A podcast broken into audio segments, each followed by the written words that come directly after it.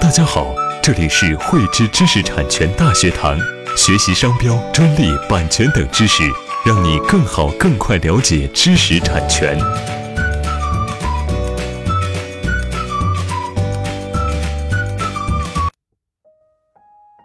汇知识力量，编智慧财富。大家好，今天与大家来分享禁止作为商标使用的标志以及不得作为商标注册的标志有哪些区别，以及有哪些注意事项。我相信很多朋友听到这个标题就有些困惑了。这个商标使用跟商标注册，可能很多人认为它是一回事，但事实上呢，它是两个层面上的事情。第一个呢，商标使用是指我们的商标没有经过进行注册之前，我们将这个商标标志作为商标形式的使用。商标形式什么意思呢？是作为我商品的标志性的一个使用，比如说突出使用啊，这些我们都可以认定为是商标形式的使用。那商标注册呢，是指我们将我们的这个商标啊向国家商标局递交商标申请注册，那么呢，这叫商标注册。禁止作为商标使用的标志呢，它也适用于不得注册商标的这个情形，它既适用于非注册商标，也适用于注册商标。既然你不能使用，当然你是不能注册的。那我们先来看看禁止作为商标使用的标志有哪一些。第一，同中华人民共和国国家的名称、国旗、国徽、国歌、军旗、军徽、军歌、勋章等相同或者近似的，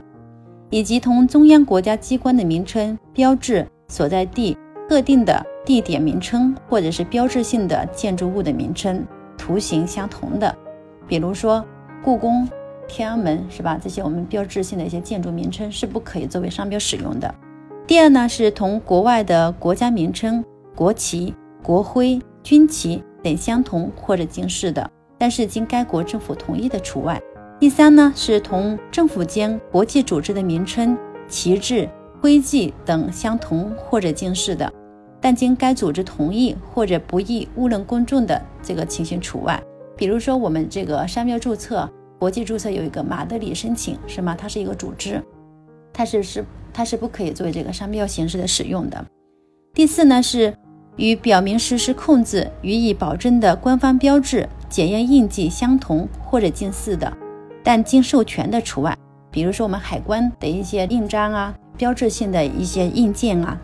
第五呢，是同红十字、红星月的名称标志相同或者近似的，比如说我们不能将红十字的那个标志作为商标使用。第六呢，带有民族歧视性的，比如说以前我们有东亚病夫的称号，那这个是有民族歧视性的，像类似这种呢，也是不予作为这个商标使用的。第七呢，是带有欺骗性，容易使公众对商品的质量等特点或者产地产生误认的。第八呢，是有害于社会主义道德风尚或者有其他不良影响的。记得之前有一个商标注册叫教老之鸡